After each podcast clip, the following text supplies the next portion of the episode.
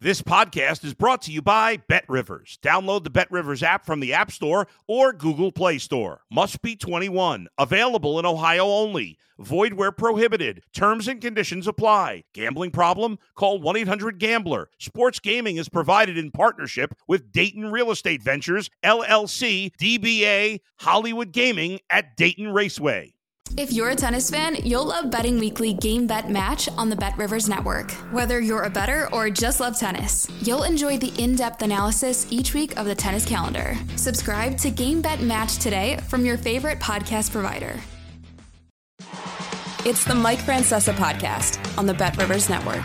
Hello again, everybody, and welcome to the Mike Francesa podcast on this last Football Friday podcast of the season as we have reached the Super Bowl matchup uh, between the Philadelphia Eagles and the Kansas City Chiefs, and it has uh, long ago solidified as the Eagles a one and a half point favorite, and uh, 50 and a half is the uh, total for the Super Bowl. Now, Bet Rivers has a new football squares game where you can win up to $10,000.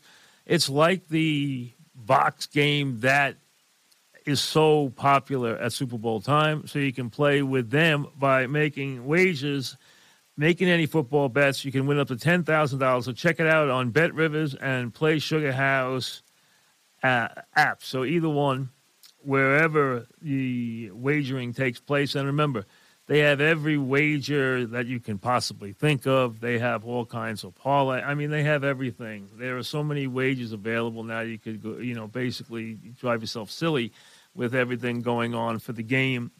Um, it's a good matchup. There's a couple interesting storylines. Some of them have been very much overplayed this week. Andy Reid and the pressure on him in this game is enormous. Uh, we know that. Uh, what it would do to Reid and Mahomes' careers and their legacies, we know what that is. Um, the obvious Reid versus his old squad and everything there. Even Sirianni being upset that Reid didn't keep him when he went to the Chiefs as uh, as the head coach. You know, using that as a motivator. Although I think he just looks for things to to be motivated by. Um, you have the two black quarterbacks squaring off for the first time.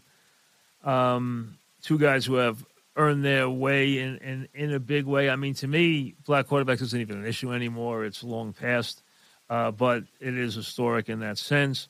Um, and then you have the Kelces going up against each other. Um, obviously, their parents have gotten plenty of attention uh, this week. Um, so I know maybe that's been overplayed, but hey, it's an interesting thing. They're both they're both you know top players, and they will square off, although they're not on the field against each other, as we know. Uh, and these are the best two teams. I think they've earned that. I think uh, Kansas City has the best quarterback in the sport. They have a top coach. They have a great tight end. They have a great lineman in Chris Jones. They have some stellar players. Philadelphia has about as much talent throughout the ranks as you could possibly have, and they come into this game really without a weakness. And they come into this game with two very, very pronounced strengths. Number one, their pass rush, which isn't good, it's historic. This is one of the best pass rushes of all time. You have four guys who had double digits. You have one guy in Reddick who has been virtually unblockable.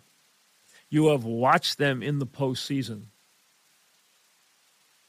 completely obliterate the Giants with their pass rush and then put two San Francisco quarterbacks basically in the hospital. I mean, so this is a dynamic. This isn't a good pass rush. This is an overpowering pass rush. Kansas City lost the Super Bowl that they lost in this regime because their offensive line suffered tremendous injuries and was inadequate against Tampa, and Tampa obliterated their blocking schemes and sent Mahomes on the run the entire game in a one sided affair. Kansas City has spent the last two years, they even gave up Tyreek Hill to improve their offensive line. They have improved it. But their tackles are not up to the standard that they will need to be in this game to handle everything. They're going to have to play over their heads. One is penalty ridden, the other one, and he's a good, very good run blocker. The other one has given up eight sacks this year. Kansas City are masters at the short passing game, the improv short passing game. 28 of the 41 TD passes Mahomes threw in the regular season were thrown to the backs of the tight ends. They obviously have a tight end who's the best pass catching tight end of all time. He's not the best tight end, maybe, of all time. He's close, but he's the best pass catching tight end of all time without any question. He's not a great blocker, but he is a dynamic wide receiver and, and the best that's ever played the position. And yes, he's often like a wide receiver, but the bottom line is he's that good.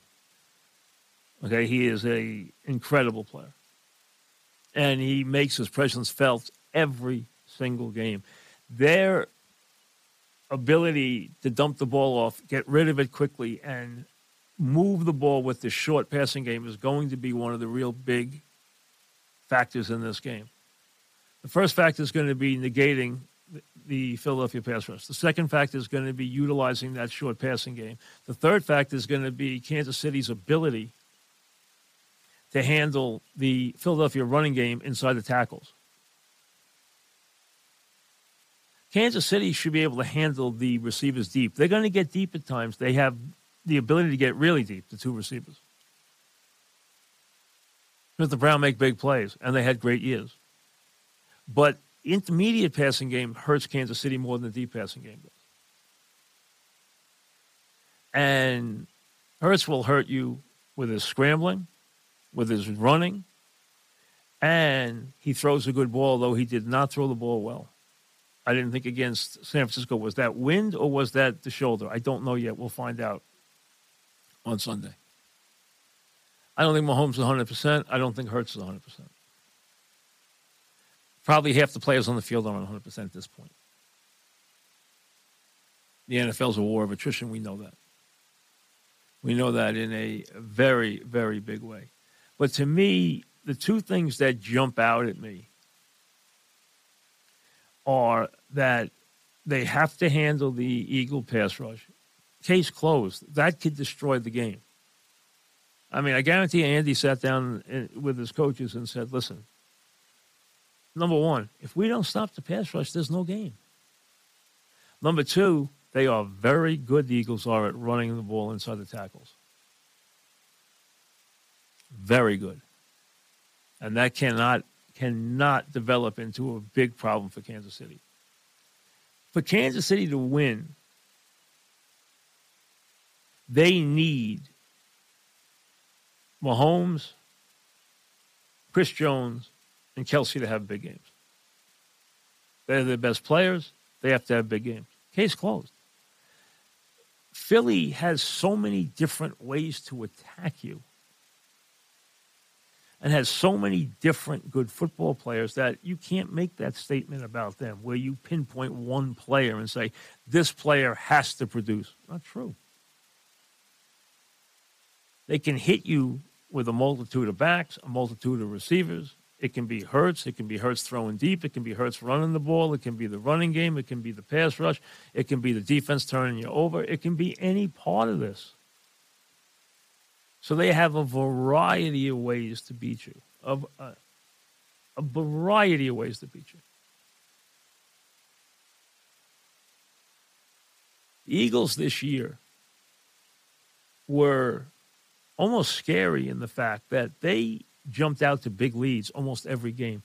They trailed at halftime in three games this year.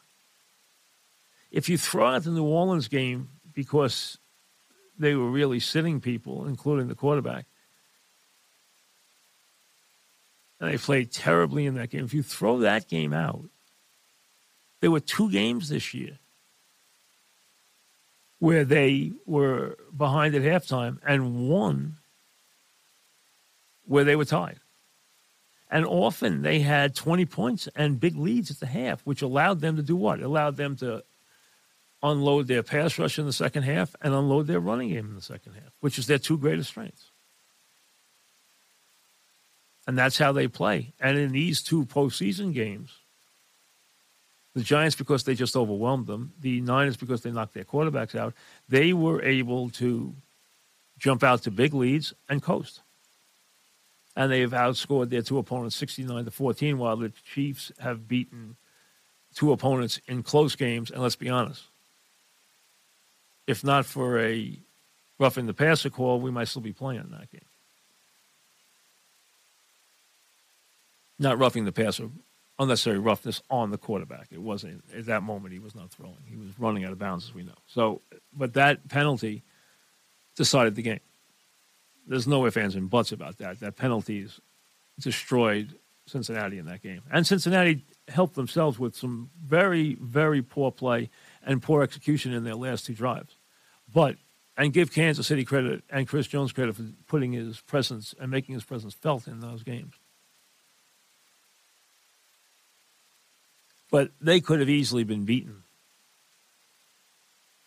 They could have easily been in a one possession game in the final seconds if a ball hadn't been fumbled by Jacksonville. And the other game was a game against a team that is as good as these two teams in Cincinnati. They, they're this good. We know that. If they were here, nobody would have been surprised. If this game is tied in the fourth quarter, I think Mahomes will win the game. I think he's that good.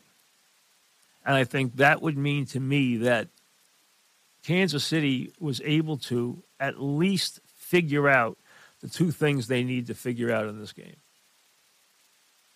And that is the interior running game of the Eagles and the pass rush of the Eagles. If they don't figure those out, they'll be trailing in the fourth quarter. More games, in my experience, have been wrecked in the Super Bowl by the pass rush than anything else. When you have a quarterback running for his life, the game usually tilts the other way dramatically, no matter who the quarterback is. The Giants beat the Pats twice, upset them twice, including the undefeated team in the historic upset in Arizona. And there's no question that Eli Manning made plays and played brilliantly in the fourth quarter of both of those wins. Go look at his numbers. His numbers were brilliant and it was superb in the fourth quarter of two very tough games in the fourth quarter. Made big telling throws in both games. And executed whenever he had to. But the biggest thing that happened was that they had pressure on Tom Brady from the outset in both games. Without that, they would not have been able to compete. When Mahomes got beat in the Super Bowl, he got beat by the pass rush. Their offensive line could not match up with Tampa Bay. When Tampa Bay beat the Raiders, ditto, they couldn't block them. Right off the start of the game, they couldn't block them. It's happened many times. And in this game, the Chiefs have to prove a, Mahomes can get rid of the ball quickly, and B, that they can block the Eagles. And block Reddick, who has become a force.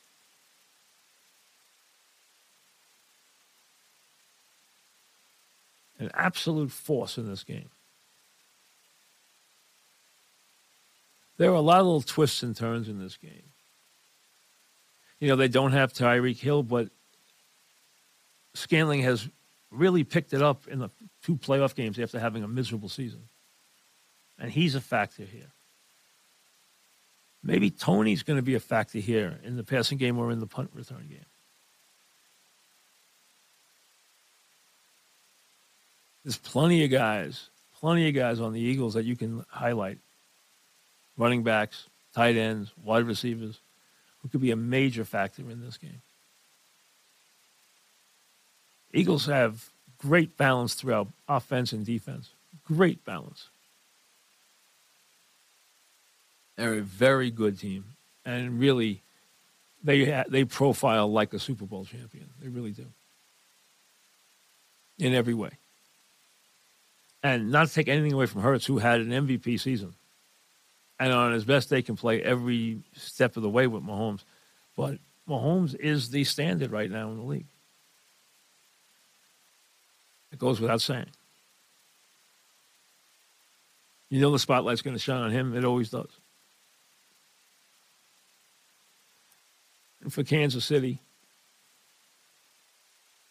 I'm rooting for Kansas City uh, because, as you know, if you've followed this show, Andy Reid was a frequent visitor to the show. He and I have had a relationship for many, many years. And this game means a lot to his legacy. It really does. If he goes one and three and doesn't beat the Eagles, there's no question he has a sour taste for not winning a Super Bowl with the Eagles. And the fact that he left, listen, they were right to make a change. It was time. And Kansas City, you know, really changed the fortunes of their franchise, which had struggled and been in the wilderness for 40 years. They jumped on Andy Reid within hours. And now, 10 years later, he's been to nine playoffs, he's won seven titles, and he's been to the Super Bowl time and time again. He's been in the AFC title game five years in a row. What he's done there has been historic. He's fifth all time in wins, three behind the great Tom Landry. He has 247 wins. He's got 21 postseason wins, the second most in history. The second Super Bowl makes him one, not just a Hall of Fame coach, makes him one of the great coaches of all time. But if he has all the other things he has and only is one and three in the Super Bowl, it's going to hurt his legacy. This one's enormous for him. And I don't know how many times they're getting back. You just don't know. I don't take that for granted ever because I've seen too many times where guys just don't get back. It's not easy to do. I know the Pats made it look easy, but ask the Pats how easy it is now to get back.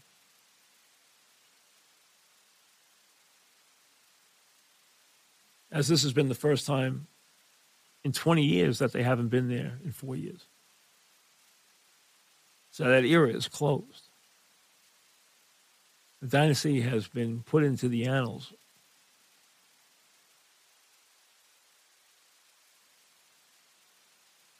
I'm rooting for Kansas City, but my head says that Eagles have too much in the way of pass rush, too much in the way of running game, and too much in the way of personnel. And that in a close game, because Kansas City's never going to get blown out. They have too many people for that. They're too good for that. They're too well drilled for that. Their quarterback's too good. Their personnel's too good. I don't see anybody blowing anybody out, but I do see the Eagles winning by a touchdown. A six or seven points. You know, 28, 21, 20, you know, 7, 23, 20, you know, something like that. You know, something in that range. Somewhere right around 30 with the win and, you know, somewhere in the mid 20s for the other team. And like I said, if the game is tied in the fourth quarter, I think it swings to Kansas City and the quarterback. The Eagles have played in front all year. That's the way they've played. That's their MO, and that's what I think they expect to do Sunday is play from in front.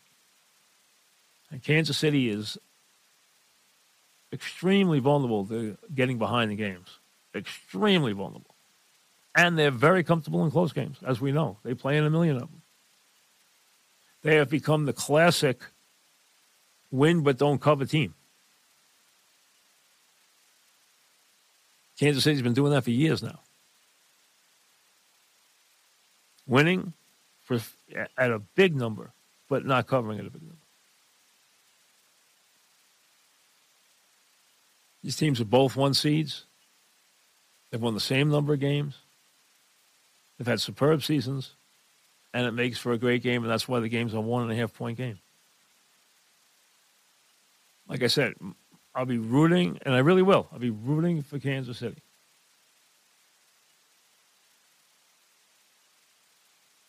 And for that reason, I won't make a wager on the game. I, I will.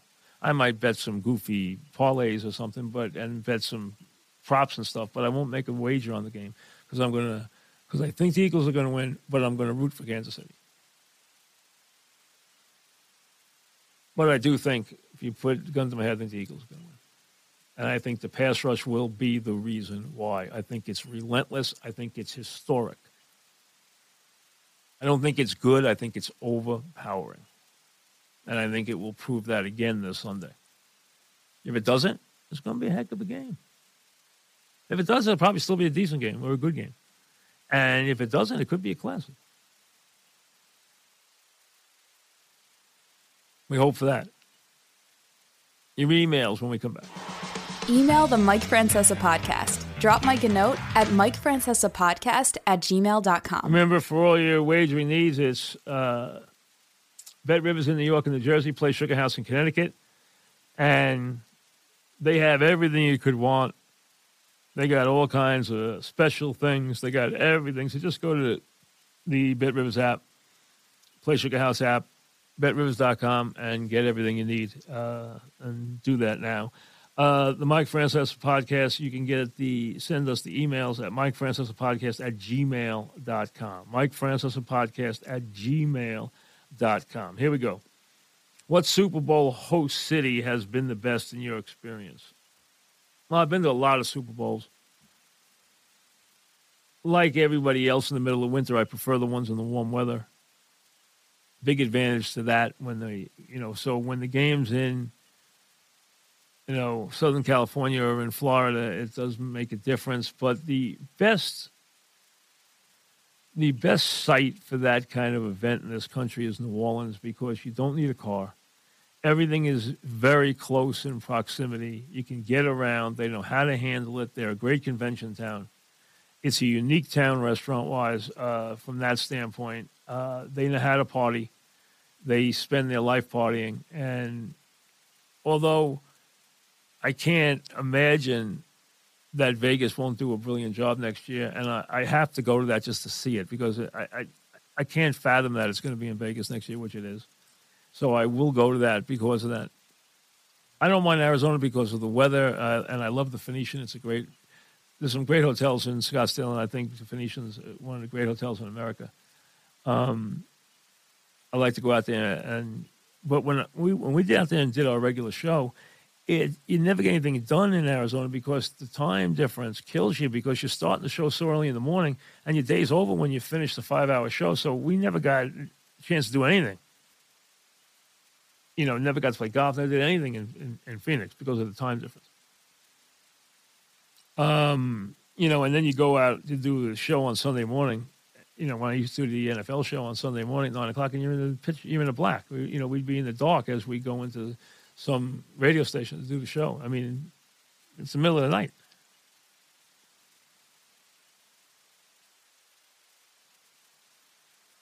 During the NHL playoffs last season, you said something along the line some players can just wreck a game. Who in this Super Bowl can wreck a game for an opponent?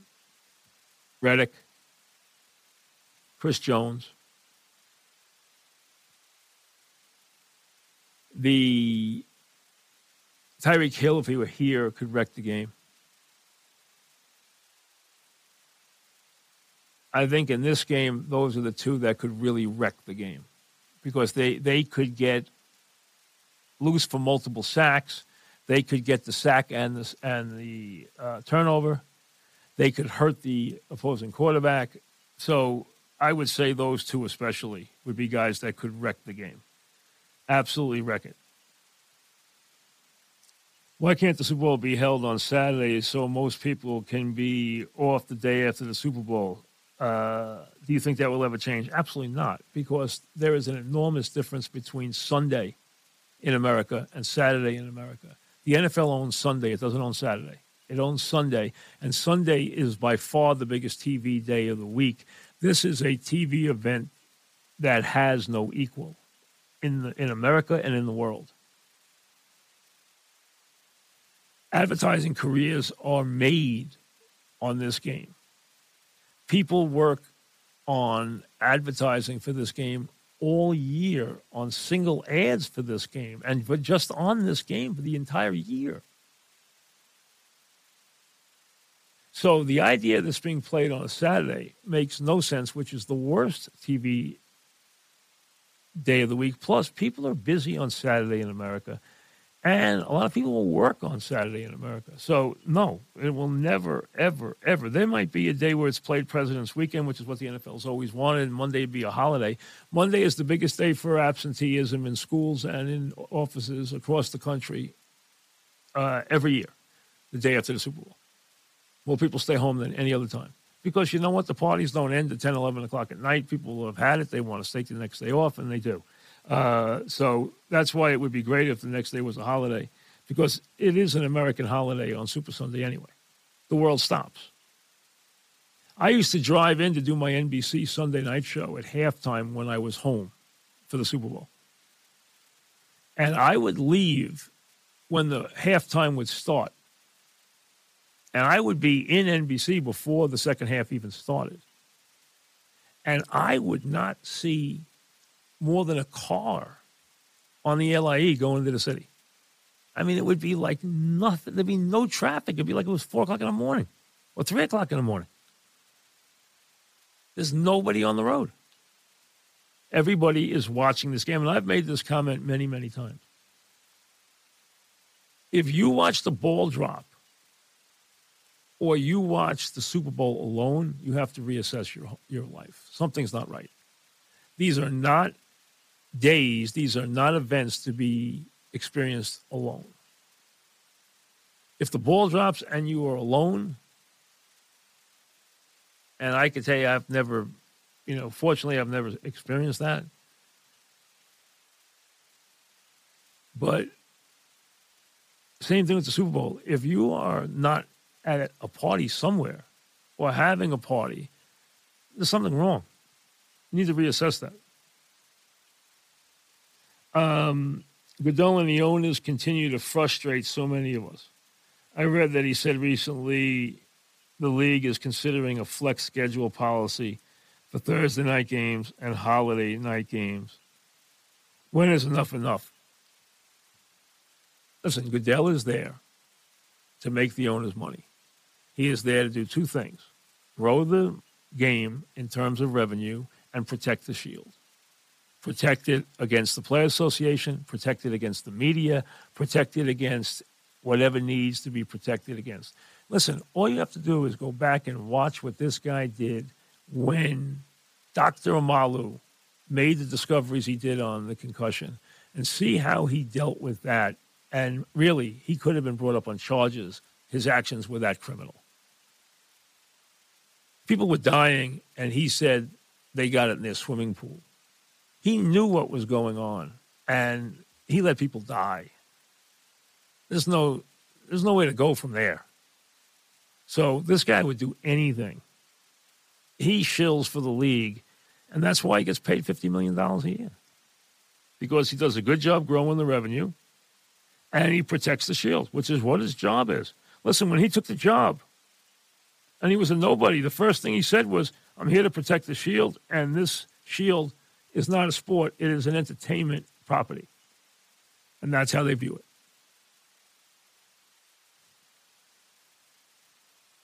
Andy Reid, is he a Hall of Fame coach if he wins or loses this game? Oh, no brainer. Andy Reid has long ago been a Hall of Fame coach. He's a Hall of Fame coach years ago.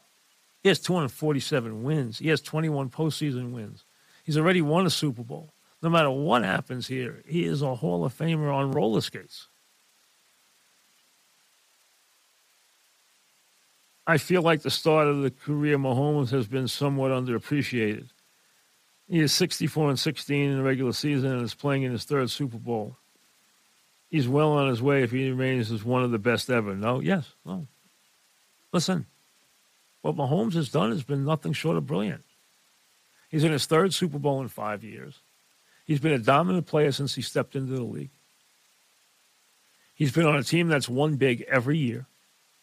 And he was in the right place at the right time with the right coach who first understood and was smart enough to draft him and then knew what to do with him when he drafted him and knew how to build the team around him.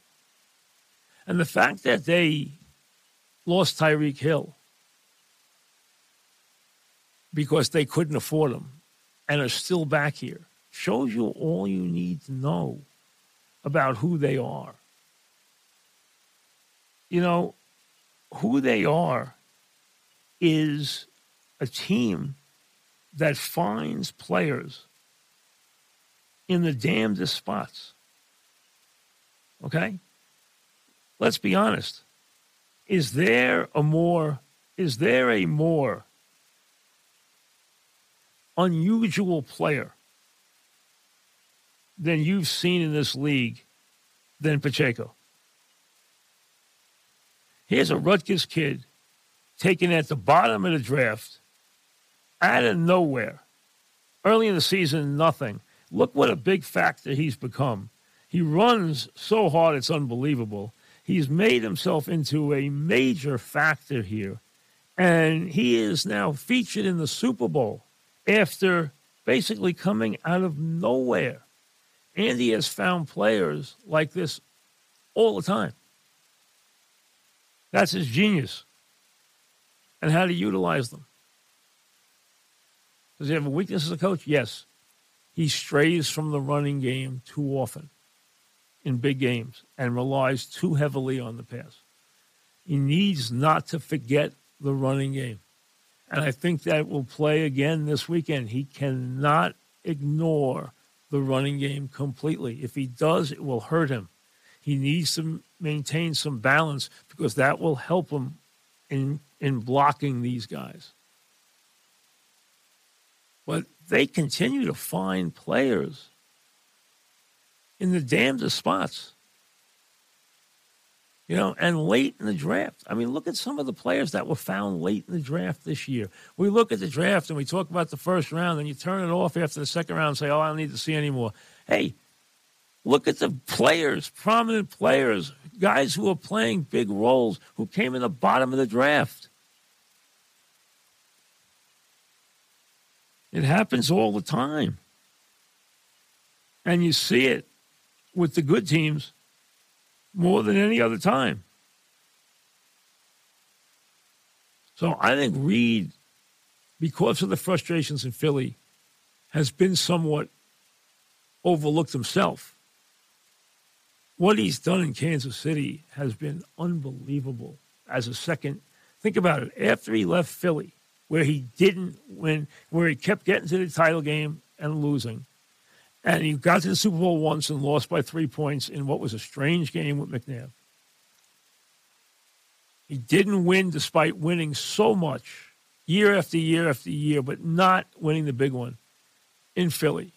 He then goes to a second franchise, builds this offensive machine, and turns this team into a Let's be honest. A borderline dynasty. 10 years, nine playoffs, seven divisions, five straight AFC title games, three Super Bowls. They are dominating. And they have unseated the Pats in the AFC. They have become the team. They've become an enormous draw. They've become an enormous draw on TV. Everybody loves the Chiefs. They have the biggest star in Mahomes. I mean, so everything is there. That's all because of Andy Reid. And Andy Reid, if he can get, and it will not be easy, he is up against a very tough opponent on Sunday. But if he can get a win this week, then he has put the big ribbon on his career. And he has established himself as one of the all time great NFL head coaches. But he needs that second Super Bowl to do that. The guys that he will always be mentioned against, they all have multiple Super Bowls.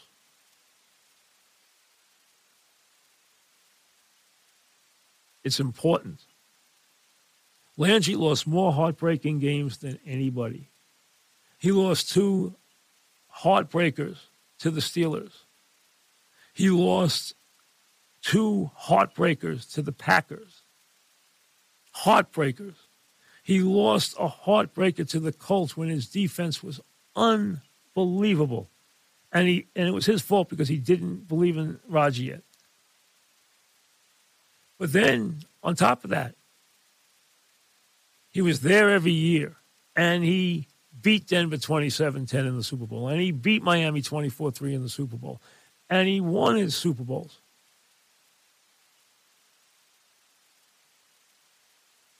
And he went to the playoffs 14 out of 15 years. And, you know, he had a dominant team and he built a dynasty. He revolutionized the game in a lot of ways with different things he did on both sides of the ball. But you need that second Super Bowl. If Andy doesn't get it and he loses and he's one and three in the Super Bowl, he will have his detractors for the big game. Now he's got this one Super Bowl, which is critical, but that second one stamps you.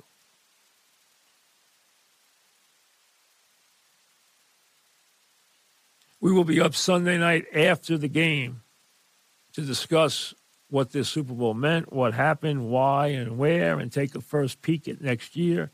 I thank everybody for uh, supporting the, especially the Football Friday podcast, which has been very, very successful. All the podcasts have been really successful, but this one's been really successful. So I thank everybody for that. We'll be back with it next year. And again, we will be with you Sunday night. Eh, we'll be up there. Might as well get it up there at a reasonable time before you go to bed Sunday night. Game ends around 10 ish, right around there, a little before. By the time you get to the post game, it's about 10 o'clock. Then we'll get down and do a post game for you with the podcast. So look for that on Sunday night, and then we'll see you around get ready towards the hey pitches and catches for a lot of teams on Monday, month away from the NCAA tournament, which we will cover wall to wall. Kentucky Derby, horse racing, High Oak's back racing. He's a cup. High Oak's going to be, I hope, knock on wood, a very interesting story this year. You know, just for a second, because some of you asked me about him. I own High Oak with my partner Lee Einsidler. We own a bunch of horses together. We have a couple new babies this year, Reynolds Channel and uh, Blue 85. Uh, we still have Casa who's going to run in Dubai uh, on February 26th in a big race. The ageless Casa. Um, we thought we had a Derby horse with Casa, with uh, High Oak. Matter of fact, our connections, including, you know, the stable, thought that this horse had a chance to be a classic winner. Very good chance he won the won his first time out at Belmont. He went to Saratoga and he won the Saratoga Special by four and a half lengths over some very good horses.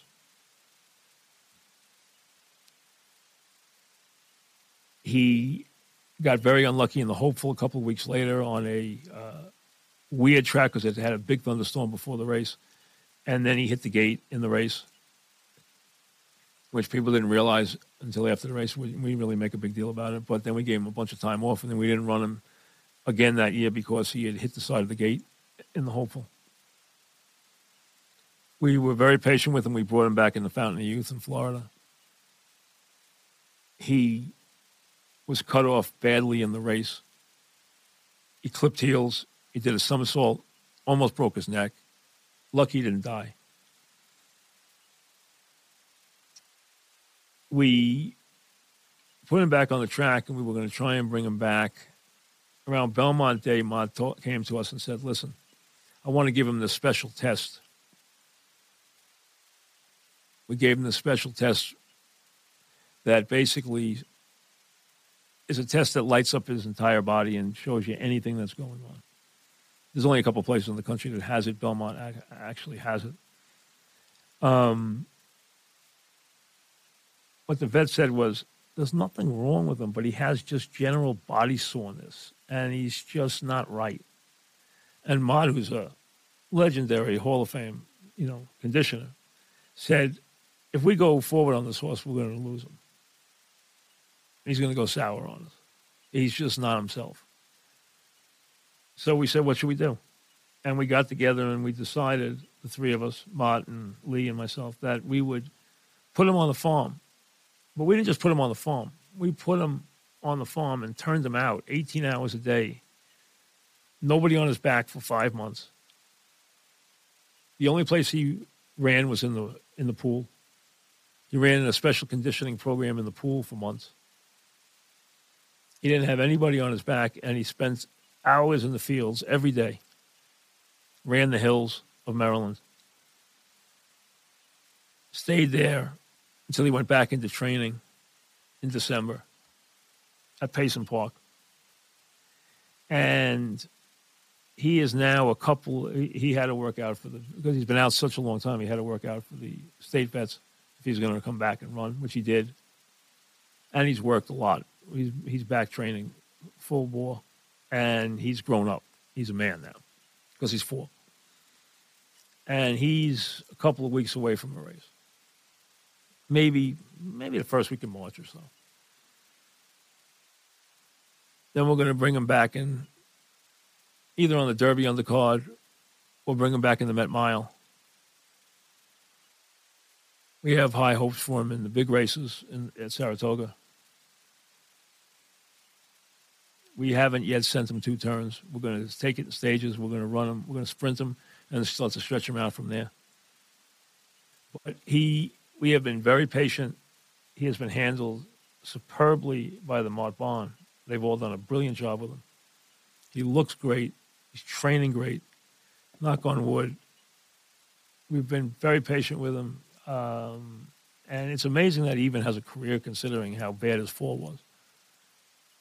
But uh, it could be a very interesting year with him.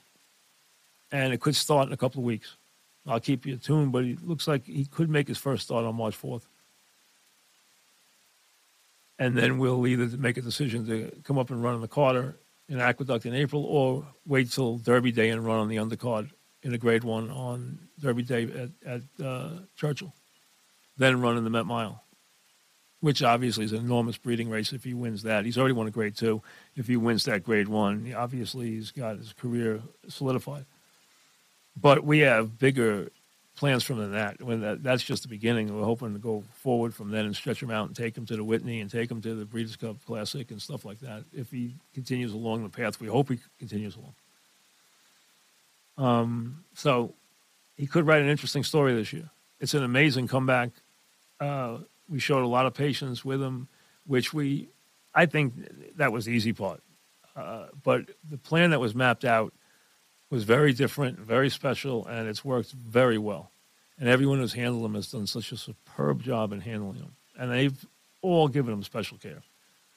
So uh, it's an interesting story, and we'll see how it plays out. But he could be back on the track in a race by March 4th. So I'll keep you uh, tuned to what's going on. But he's getting closer and closer. And Casa will run February 26th in Dubai. In the race you won last year, you missed by a nose in he's going to run back in that race this year, and then he's going to try and defend his Jaipur tri- uh, title on uh, Belmont Stakes Day. He's won the Jaipur the last two years at Belmont. He'll try and make it three years in a row, which would be a re- remarkable achievement to win the Grade One three years in a row. He's seven years old now, uh, but we're going to try. He's an incredible horse in his own right. You know, he's had a great career. He's already won a lot of a couple million dollars. He's been a very, very good horse. Um, so we'll see. Now we got a couple new babies to have some fun with this year, so we're looking forward to the racing season. So we'll keep you tuned on all that. We don't have a Derby horse this year. Hopefully, one of our two-year-olds, because we didn't get any babies that year. We just didn't find any we liked. This year, we we purchased two. Hopefully, next year they are in the running for something like that. We'll wait and see. You never know. You got to be blessed, but we'll see what happens. Um, and we'll see what where High Oak's going to take us this year. Enjoy the uh, Super Bowl, and we'll talk to you Sunday. Thanks for listening to the Mike Francesa podcast on the Bet Rivers Network. Hey, it's Mike Miss here. What a time to be a Philly sports fan, and you can share the excitement with me each week on the Mike Missanelli podcast on the Bet Rivers Network. Listen and subscribe to the Mike Missanelli podcast today, wherever you get your podcasts.